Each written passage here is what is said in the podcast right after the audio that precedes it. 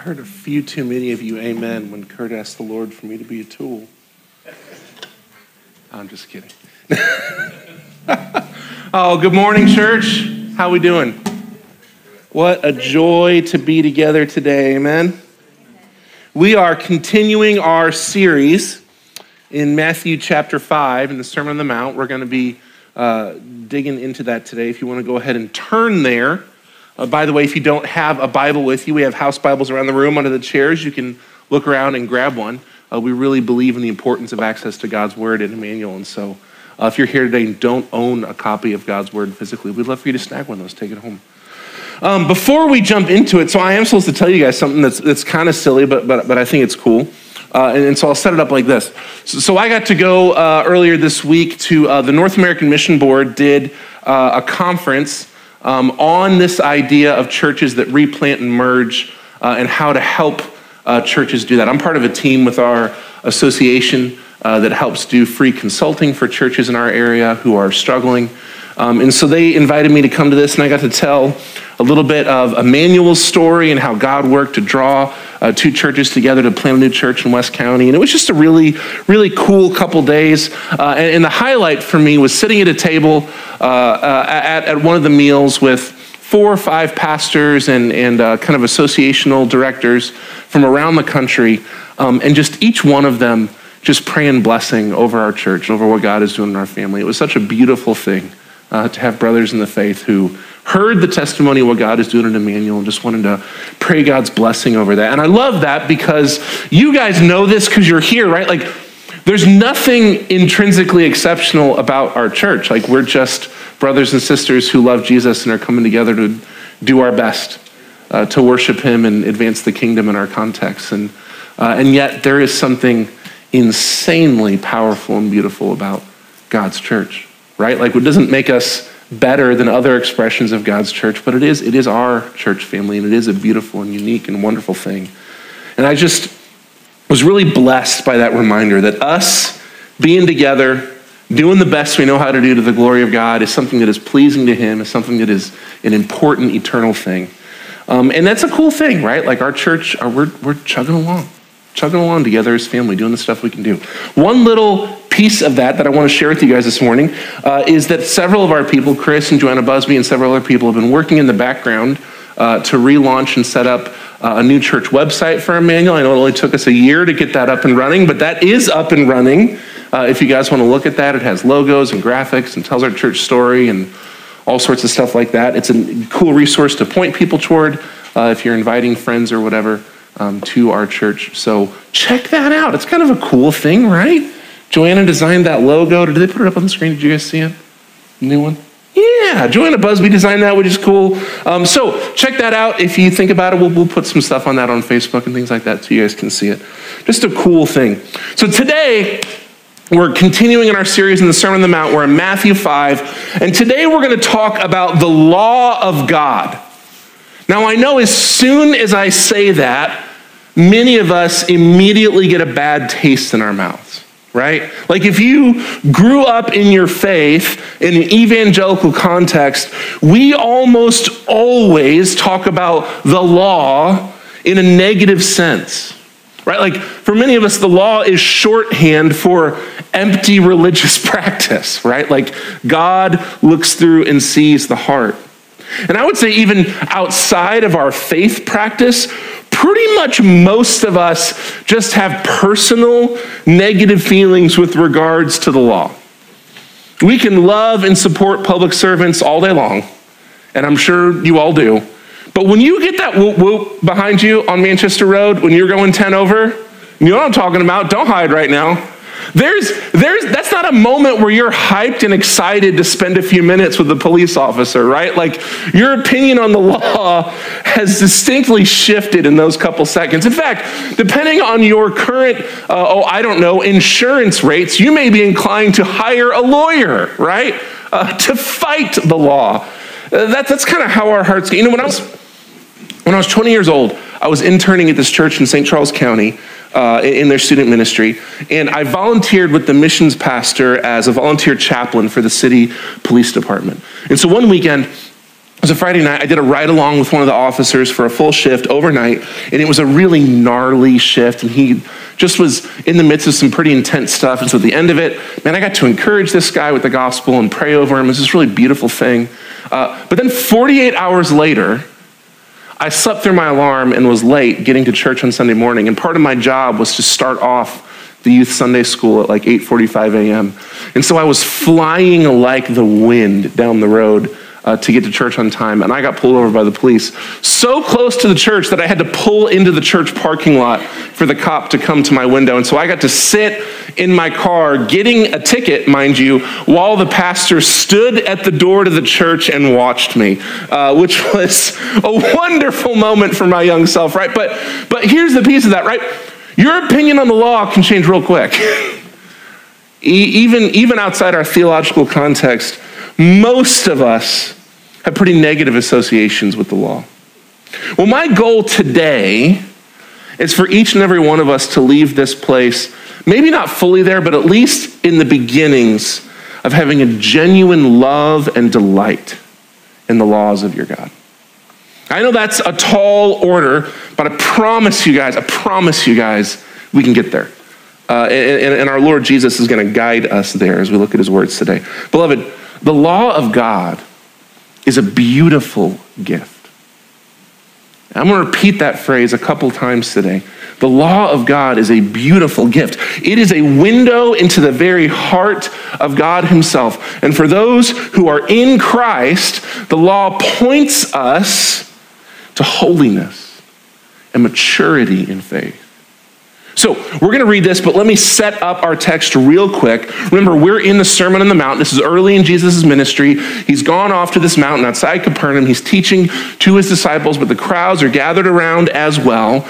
This, our text today, is a transitional text in the Sermon on the Mount. The opening bits of the sermon connect specifically to kind of who is a part of Jesus' kingdom and what sorts of people are in that kingdom. For the rest of chapter 5, Jesus is going to explain his kingdom's relationship to the Jewish faith that came before, right? And, and this is, by the way, a really important question for Jesus to answer. I mean, God is doing something new in Jesus. So, what about the revealed scriptures and traditions God has already given? The prophet Moses, through Mount Sinai, through the covenants of the patriarchs. Jesus is about to plainly define his kingdom's relationship to the old law. Before going on, we're going to spend the next several texts in the Sermon on the Mount giving specific interpretations of how his followers interpret and obey the law of God. So, why is it so important for Jesus to define his relationship with the law? Well, as we're going to see over the course of Matthew, one of the main criticisms leveled against Jesus by the religious leaders of his day was observance to the law. Jesus seemed to play pretty fast and loose with what we would call the Old Testament commandments in the way that the religious leaders of his day understood them. You combine this with the fact that he's teaching about this new kingdom of God, that God is doing something new. It made a lot of sense that folk wanted to know exactly where Jesus stands with regards to the scripture as they understood it, right? We're talking about people who loved God and loved his word. And this new guy's coming along with all these new ideas, and they're going, well, wait a minute. Wait a minute, because God's revealed himself to us. So, how does this work? So let's jump into this text and see what we can see. We're in Matthew chapter 5. We're going to start in verse 17. It says this Don't think that I have come to abolish the law and the prophets. I did not come to abolish, but to fulfill. For truly I tell you, until heaven and earth pass away, not the smallest letter, not one stroke of a letter will pass away from the law until all things are accomplished.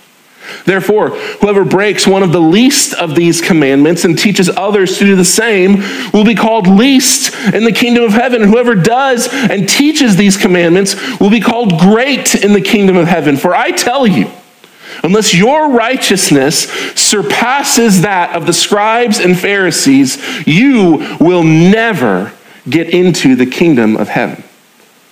And this, beloved, is the word of the Lord for us today. Pray with me. Jesus, we pray this morning as we take a few minutes to pick at this text, to consider it, God, I just pray that you would give us humble, fresh, clear eyes to hear from you, God. I just know, Lord, that many of us are sitting in a faith tradition and a, in a history of our faith where these are just some difficult words from Jesus to process, to understand. God, I pray that you would give us a humility and openness to hear from you. And Lord, above all, God, I just pray that you would actually birth in us a delight, a delight in your holiness, a delight in your, your movement of us in sanctification, that we would desire to actually be more like you, to be sanctified, to grow in holiness, that we would see your law as a gift to us to help us move toward the design you actually built us for. God, we love you, we trust you, we need you for these things. So we pray them in your name, Jesus. Amen. So here's what I think so interesting about this text. On the one level, I don't think Jesus could be much clearer than he actually is, right? He's pretty, he's pretty blunt here. He's all for the law.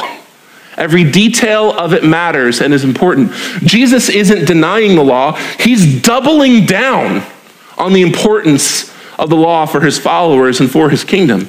In fact, as we're going to see over the course of this text today, and really in our time in Matthew, for those who are in Christ, I'll say it again, the law is an amazing gift, points us toward holiness.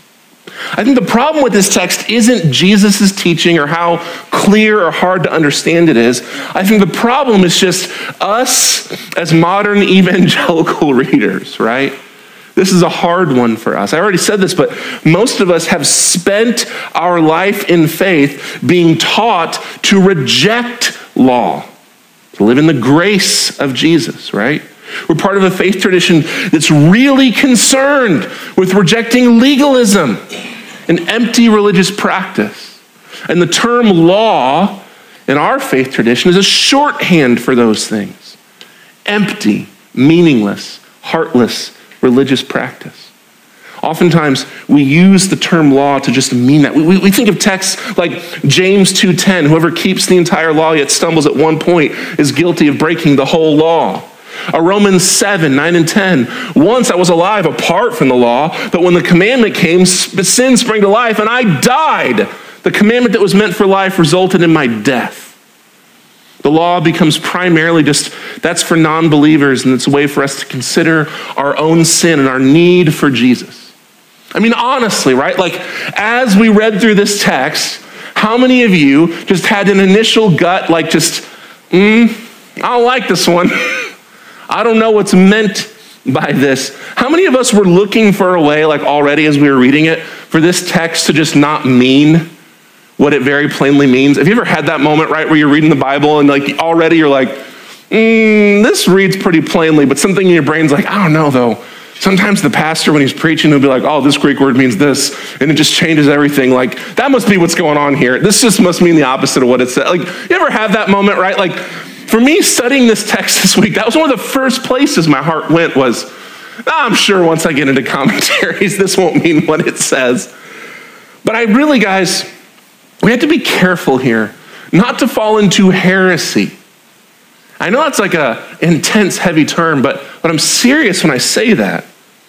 Antinomianism, whew, say that one three times fast. Antinomianism, that is a $3 word for a heresy that oftentimes is just called hypergrace. Antinomianism teaches that since we're already saved by faith through grace alone, apart from any of our works, right, Ephesians 2, then your works don't matter at all. It doesn't matter how you live, how holy you are, how much you strive to live a godly life. All that matters is God's grace to you. Hyper grace. Your actions don't play into it at all. God is so loving, God is so gracious. It does not matter how you live, that's just how great God is. Guys, that's heresy. it's heresy. Soundly, universally rejected by the Christian church for the last 2,000 years. It's why it has a $3 word attached to it, right? We've thought through this one, we've prayed over it, we've discussed it. This is not the gospel. Here's the deal, beloved, and I want to say this. I'm not saying this to be harsh, but I want to say this as clearly as I can to you. if your understanding of the gospel is at odds with the direct and clear words of Jesus Christ, our Lord and Savior, your gospel is not the gospel of Jesus. Period. Obviously, in our text, we see that God's law is really important to Jesus, which means it is to be really important to us. Right? So, what is, what is Christ actually getting at here? I mean, surely he's not advocating for works based righteousness or salvation, right? Follow the law and earn your way into God's good graces. That's obviously completely counter to what Jesus teaches to his life, to his mission, to the whole of the teaching of the New Testament. So, what's actually being said here? What does this mean for our faith?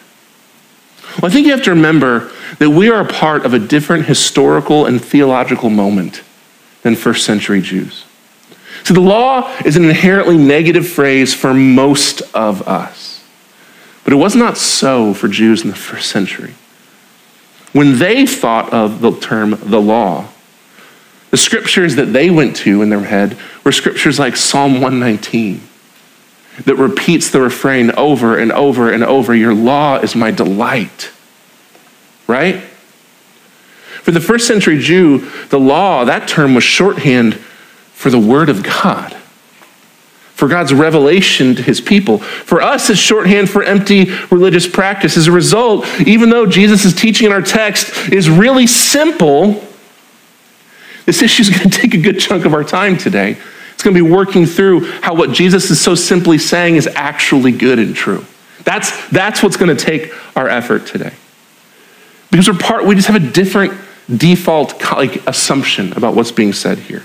So let's walk back through this text, verse by verse, see what Christ has for us. I really think that God is just going to clarify this to us in a really beautiful and joyful way. Let's walk back through this. So, verse 17 Don't think I have come to abolish the law or the prophets. I did not come to abolish, but to fulfill. So, this phrase isn't just the law. He says the law and the prophets. This is a phrase that, that refers to the whole of what we call the Old Testament. And by the way, it's important to remember it wasn't an Old Testament for the Jewish people in the first century. It was simply the Testament, right? Like that was the entirety of the scripture. That was God's revealed word to them.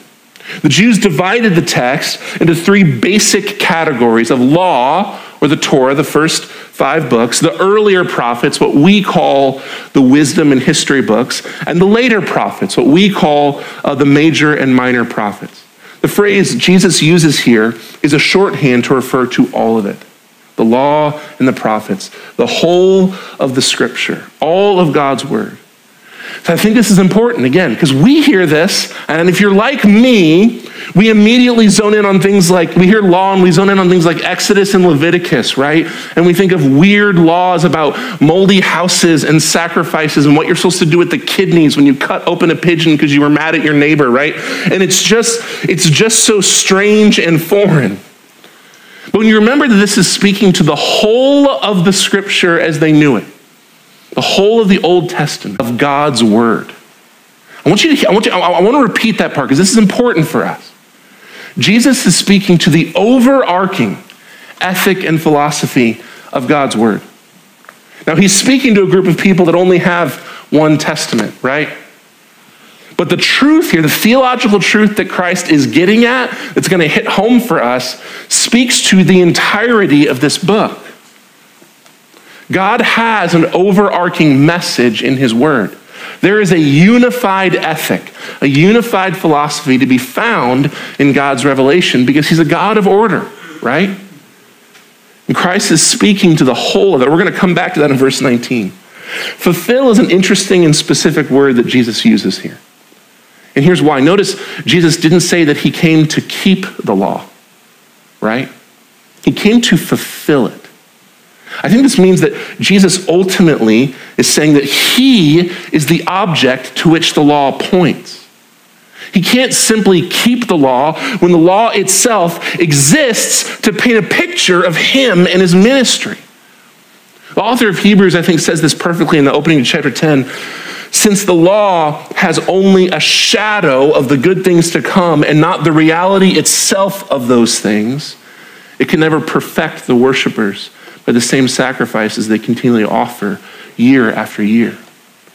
The law is a shadow, it's not the object. I think it's a really helpful image here. A shadow is helpful, but it's not the thing. A shadow can point you to the thing. You can follow the shadow. Oh, there's the thing. But it's not the thing, it's not the reality. The, the law is the shadow, but Jesus himself is the reality. This means, guys, the whole, the whole of God's Word, His Bible, is about Jesus and His work. This is what we mean by this phrase about fulfilling the law rather than keeping the law. Beloved, Jesus is inevitably, make it invalid. In fact, it does the opposite. If the law is the shadow pointing to Christ as the reality, then the law is both true and good because it's true. It points to Christ, right? It does what it's supposed to do. So Jesus doesn't abolish the law because why would he abolish something that accurately portrays him and points people to him, right? The law is good, it's a beautiful tool to point people to Christ. Verse 18 For truly I tell you, until heaven and earth pass away, not the smallest letter, not one stroke of a letter will pass away from the law until all things are accomplished. Jesus here says, in no uncertain terms, right, the law isn't going anywhere. Not the smallest detail of God's revelation will go away. Until. Did you catch that part? He actually says that twice. He repeats it because he wants you to know something really important about the law. The law will go away. The until there is to point us to the reality that it actually isn't going to be here forever. It's important. Nothing's going to pass away from it until it's no longer needed. When the current order of things pass away, then the fulfilled law will cease. I think the problem arises for us as Christians because we think that moment is right now, right?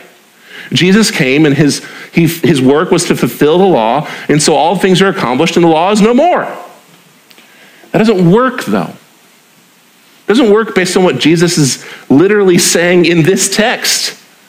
I mean, heaven and earth have not passed away, right? That will happen, beloved, when Christ returns and restores all things and recreates a new reality, a new creation, a new heaven, and a new earth. In that moment, when eternity is rebuilt perfectly in God's image, like exactly as He designed it, a perfect heaven forever, the law will no longer matter. But we're not there yet. The law, according to Jesus, still has an important role in the kingdom. Someday it won't. But that someday isn't here yet. So that leaves us with the question what is that role? How is the law helpful for the church today? We can see how it points the non believer to Christ. It's the shadow of which he is the reality. We can see how God, Christ is saying, This is important. It's not going anywhere till I come back. So, what does that mean for us? I mean, let's, like, let's talk about this for a minute, guys. The Old Covenant, that's a big chunk of this book right? It's most of it. and by the way, if you go and start reading the New Testament, most of it is commentary on the Old Testament. Try reading Hebrews without reading Leviticus. It doesn't make much sense. I know you're like, oh, listen, Leviticus is brutal. When I get to that part of my reading the Bible in a year plan, I just skip. That's fine. Hebrews won't make any sense to you. Hebrews is commentary on Leviticus. They go together, right? So what, why does this matter for us? This weird, weird, uh, like, okay, I'm not supposed to say this because I'm a pastor, but let's just be honest for a minute. A lot of the Old Testament stuff's super weird, right? Have you read Ezekiel? You know what that guy does? He like poops on the ground and sets it on fire and bakes bread and says because God told him to. Like that's that's part of the story in the old. And some of you are going, "There's no way." Yeah, for real. Go and read that chunk. I promise you, Dookie bread is part of the book of Ezekiel, right? And that's not the weirdest thing back there. There's laws about what to do if your house gets moldy and you have to get your pastor involved. Listen, I love you guys. I don't want to come inspect any of your house mold. There's people for that, right? It's, it's strange when you read the Old Testament. It feels so disconnected, so distant, not just from our practical life, but from our spiritual life. We don't go to temples and slaughter bulls and figure out how to separate their kidneys and their livers and how that's going to please God. We go to church on Sunday and we sing songs, right? There, if there's blood involved, something has gone wrong, right? It seems very disconnected from our life of faith, our practical life. And yet Jesus is telling here, us here, this stuff is important. So, what is the role? What do we do with this as the church today? Verse 19 says, Therefore, whoever breaks one of the least of these commandments and teaches others to do the same will be called least in the kingdom of heaven. Whoever teaches, or whoever does and teaches these commandments will be called great in the kingdom of heaven. So the law is so good and it's not going anywhere until Christ returns. I guess that means we should follow it, right? That seems to be what Jesus is saying. I think this is where most Christians, myself included, miss Jesus in this text. Because he seems to say so plainly follow the law or you're terrible, right? like, follow the law or you're terrible. And I think most of us, when we hear that, we start thinking about all the weird stuff in the Old Testament. What do you do when you have sores on your skin that turn white but the hair stays yellow? What? That's in there, right? What do you do with the string that comes off the kidneys when you sacrifice a bull? I mean, there, there isn't even a tabernacle or a temple anymore. How are we supposed to do those things? How would you find a Levitical priest to bless your moldy house if you needed it? And beyond this, Beyond this, we stand in this constant post Reformation Protestant theological plea we can't follow the law. We're sinners in need of grace. We need Jesus. We can't follow and complete the law on our own. So, how can Jesus possibly be telling us we have to follow the law or we're the least in the kingdom? It just doesn't feel like it adds up, right? So, two thoughts here. I think will help us understand verse 19. The first thing to remind ourselves and remember is that the Sermon on the Mount is for believers. Have to remember that piece. Jesus is teaching to his disciples. We talked about this the first week, but we're going to have to keep coming back to this idea. Jesus isn't talking about obeying the law to gain your salvation. It's not what he's talking about. You can't do that, right? Reformers got that one right. You're only saved through the grace of Jesus Christ. The audience of the Sermon on the Mount are those who are already following Christ. They're those who have already trusted Jesus as their Lord. They've already given themselves over to the work. To those who are in Christ, the law is a beautiful gift to be delighted in. Outside of Christ, remember Romans 7, the law is in fact a burden. Outside of Christ, the law serves to show us how, fall, how far we fall short of God's holy standard of perfection unto salvation. It's still a gift, right? But, but it's a sobering gift. It points us to our need.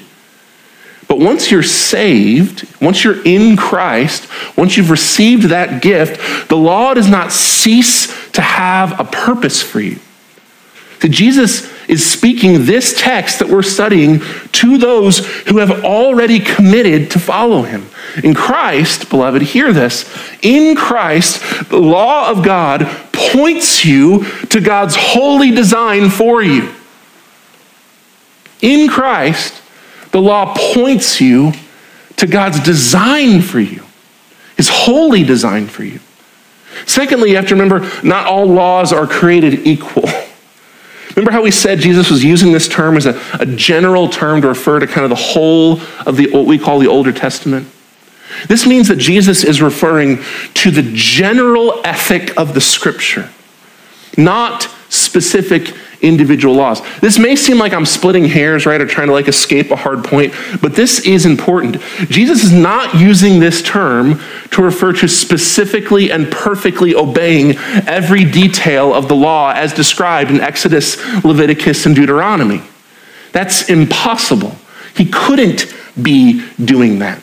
If he was, he wouldn't spend the next several verses giving interpretation of how we're to understand certain laws, where he gives a standard that is often harder than what the original text had in mind. He also couldn't say just a few chapters later that the law could be summed up in two commandments, right? If he's got every single detail in mind. I mean, Galatians 5:14 takes it a step further and says you can sum it up in just one commandment, right? Jesus is referring to the law as the general ethic of the scripture. And beloved, we can actually know what that is. You see, the commands of God, as given in the Old Testament, the whole of the Old Testament, not just the Torah, easily fall into three categories. This is true if you're reading the Mount Sinai covenantal laws in the Torah, if you're reading God's commands to his people through the prophets, anywhere in between, the commands of God fall into three categories in the Older Testament. You see ceremonial laws.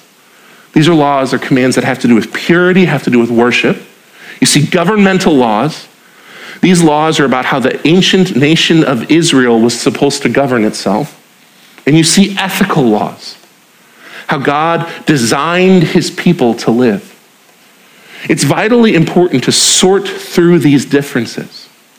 Because even though all of the law is fulfilled in Christ, even though all of the scripture points to Jesus, it is only the ethical laws that can be followed by followers of Jesus today. The ceremonial and governmental laws can be studied, and they should be. They're helpful. They're shadows that point to Christ. You can learn about the larger theological and ethical principles of the scripture, but they cannot be practically followed, and Christ isn't asking you to. See, even in Jesus' day, the governmental laws weren't followed because Israel as a nation didn't exist anymore, right? They were subjects of the Roman Empire.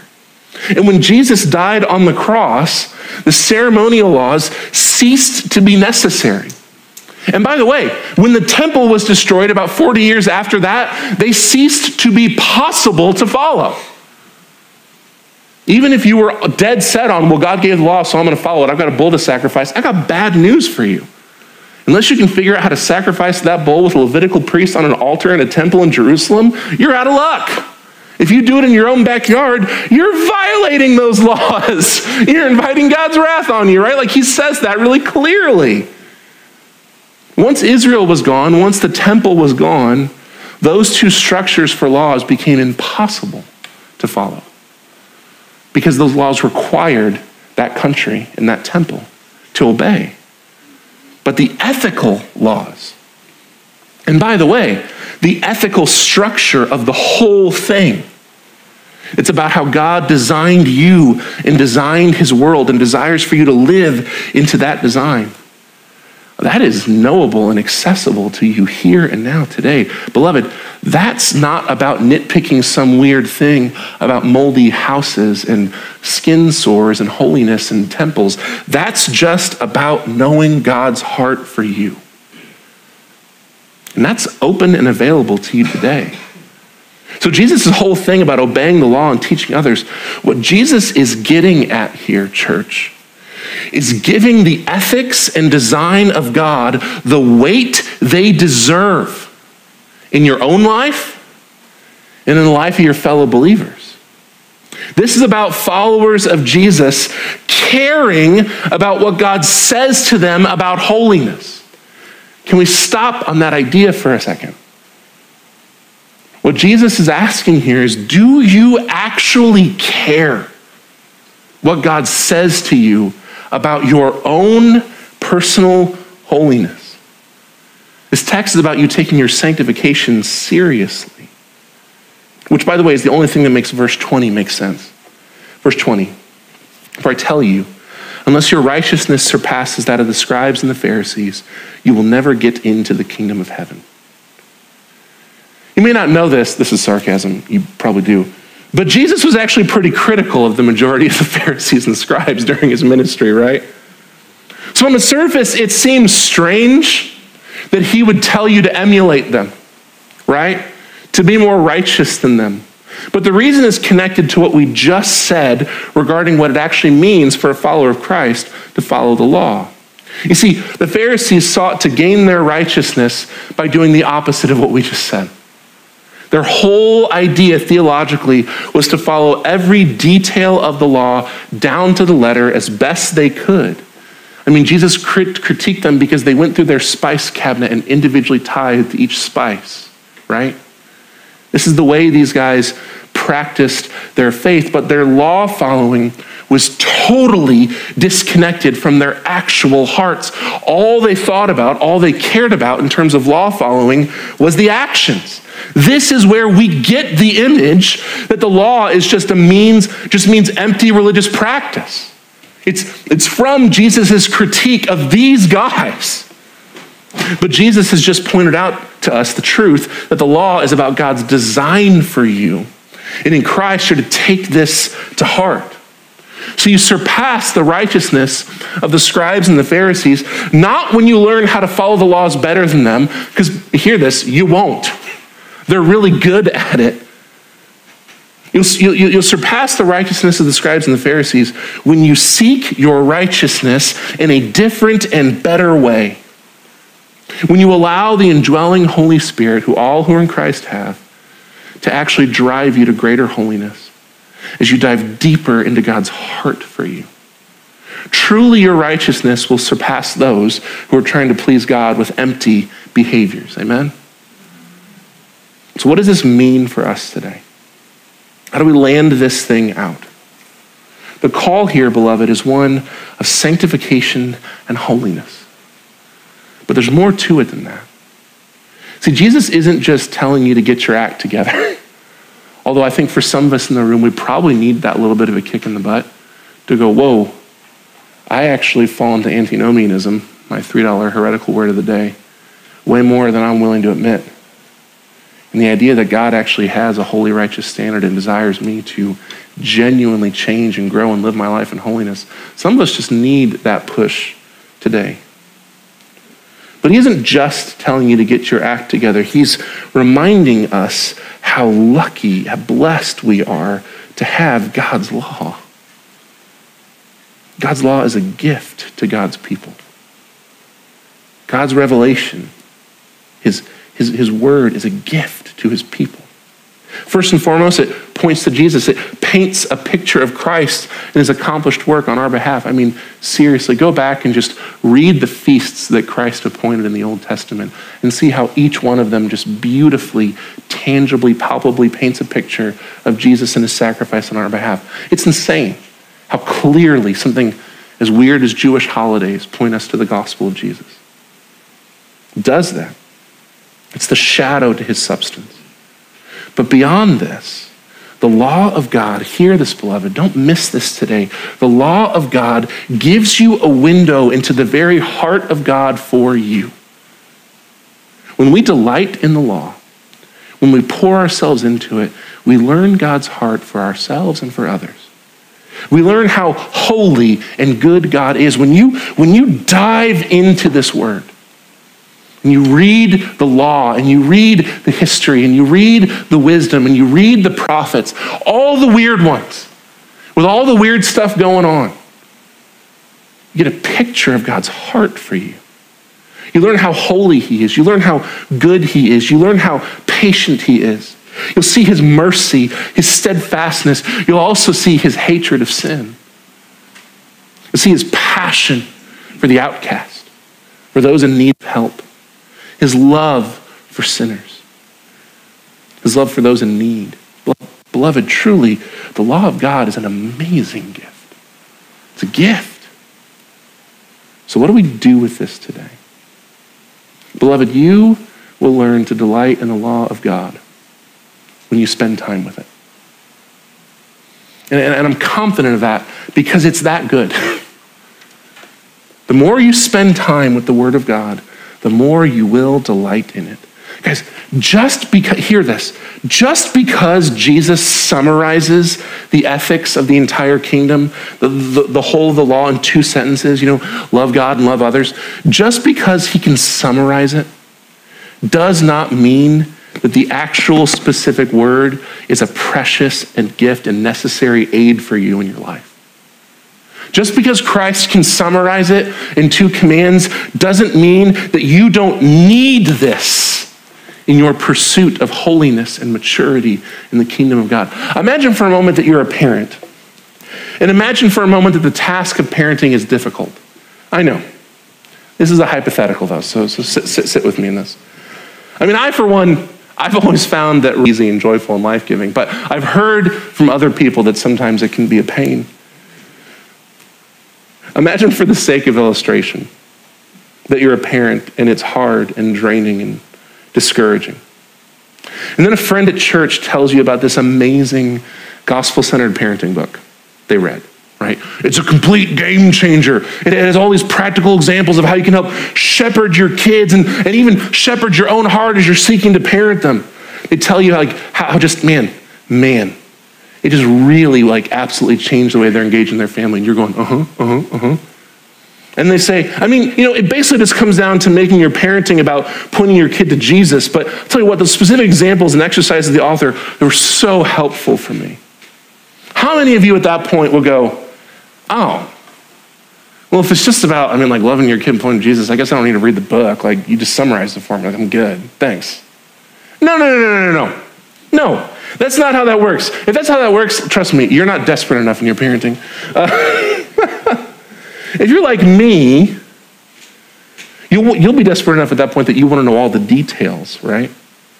That sounds awesome. How does the author do it? How does it work? Tell me all of it. I want to see this book. The summary will drive you to want to dig into the details, right? Beloved, the same is true with the very words of God. The law of God for you can easily be summarized as just love God and love others. I mean, that's what Jesus says. It all lands on that. Love God, love others. But my goodness gracious, don't, don't, don't you want the details? Don't you want to see the examples? Don't you want to see how brothers and sisters have worked that out for the last 4,000 years? Digging through this painful, messed up, broken world dealing through loss and suffering and stress and anxiety and figuring out how they can love God and love others. Don't you want to see it in action? Don't you want to see all the little bitty details? How it works out in romance and parenting and marriage and young age and old age and everything in between? Because you can. It's right here for you. And if you want to come back up, we're going to close today. The invitation I have for you as we land this out is to just simply consider this. Have you dismissed God's law in your life? I think it's a worthy question. And I'll give kind of two nuances to this. You know, maybe you're in this room and you're still considering if you want salvation. That's a beautiful thing to consider, and I applaud you for considering that. If so, that's where you are. You need to know the law is an amazing resource. Law of God will allow you to see his holiness and will give you a clear picture of sin and how sin has affected you. I'd, encourage, I'd encourage you. Consider this. But if you're in Christ, I still want you to consider if you've rejected the law of God. I want you to consider how the law might still be a gift to you, even though you've ignored it. Beloved, I'm just going to say this because I love you guys and because I need to hear it today too. I'm just going to say that if you have ignored the law in your life, it's likely because you are ignoring aspects of your own sanctification. God does have an ethical standard. he just does. He designed you to live a specific and certain way. But hear this in Christ, he doesn't just expect you to live into his design for you, he empowers you to live into his design for you. Whew. Today, you may need to repent of just simply your complacency in your faith. I think many of us have unwittingly, accidentally become antinomians, thinking that because of Jesus and because of our own sinfulness, we just no longer need to pursue righteousness. Christ is good enough. He has saved me, and I can't do it on my own anyway, so why bother? Beloved, today maybe you need to consider the fact that the law actually gives you a beautiful picture into God's amazing heart for you. And that his spirit, which rose Jesus from the dead, which wrote and preserved this word for your behalf, might just come along and empower you to be conformed to what this word says about you. We might need to take a few minutes and just repent our antinomian heresy, our complacency in faith. So I want to invite you guys to just take a few minutes and pray over that. And I would encourage you, even as you sit in this prayer, grab your Bible, open up Psalm 119. You don't need to read the whole thing, you don't have time, it's long. Glance over that psalm as you pray. See the heart of the psalmist, his delight in God's gift of the law. Draw that psalm into your prayers. In just a few moments, I'll transition us to a time of communion. But take a few minutes, church. Pray to God, connect with Him and then we'll continue on our time.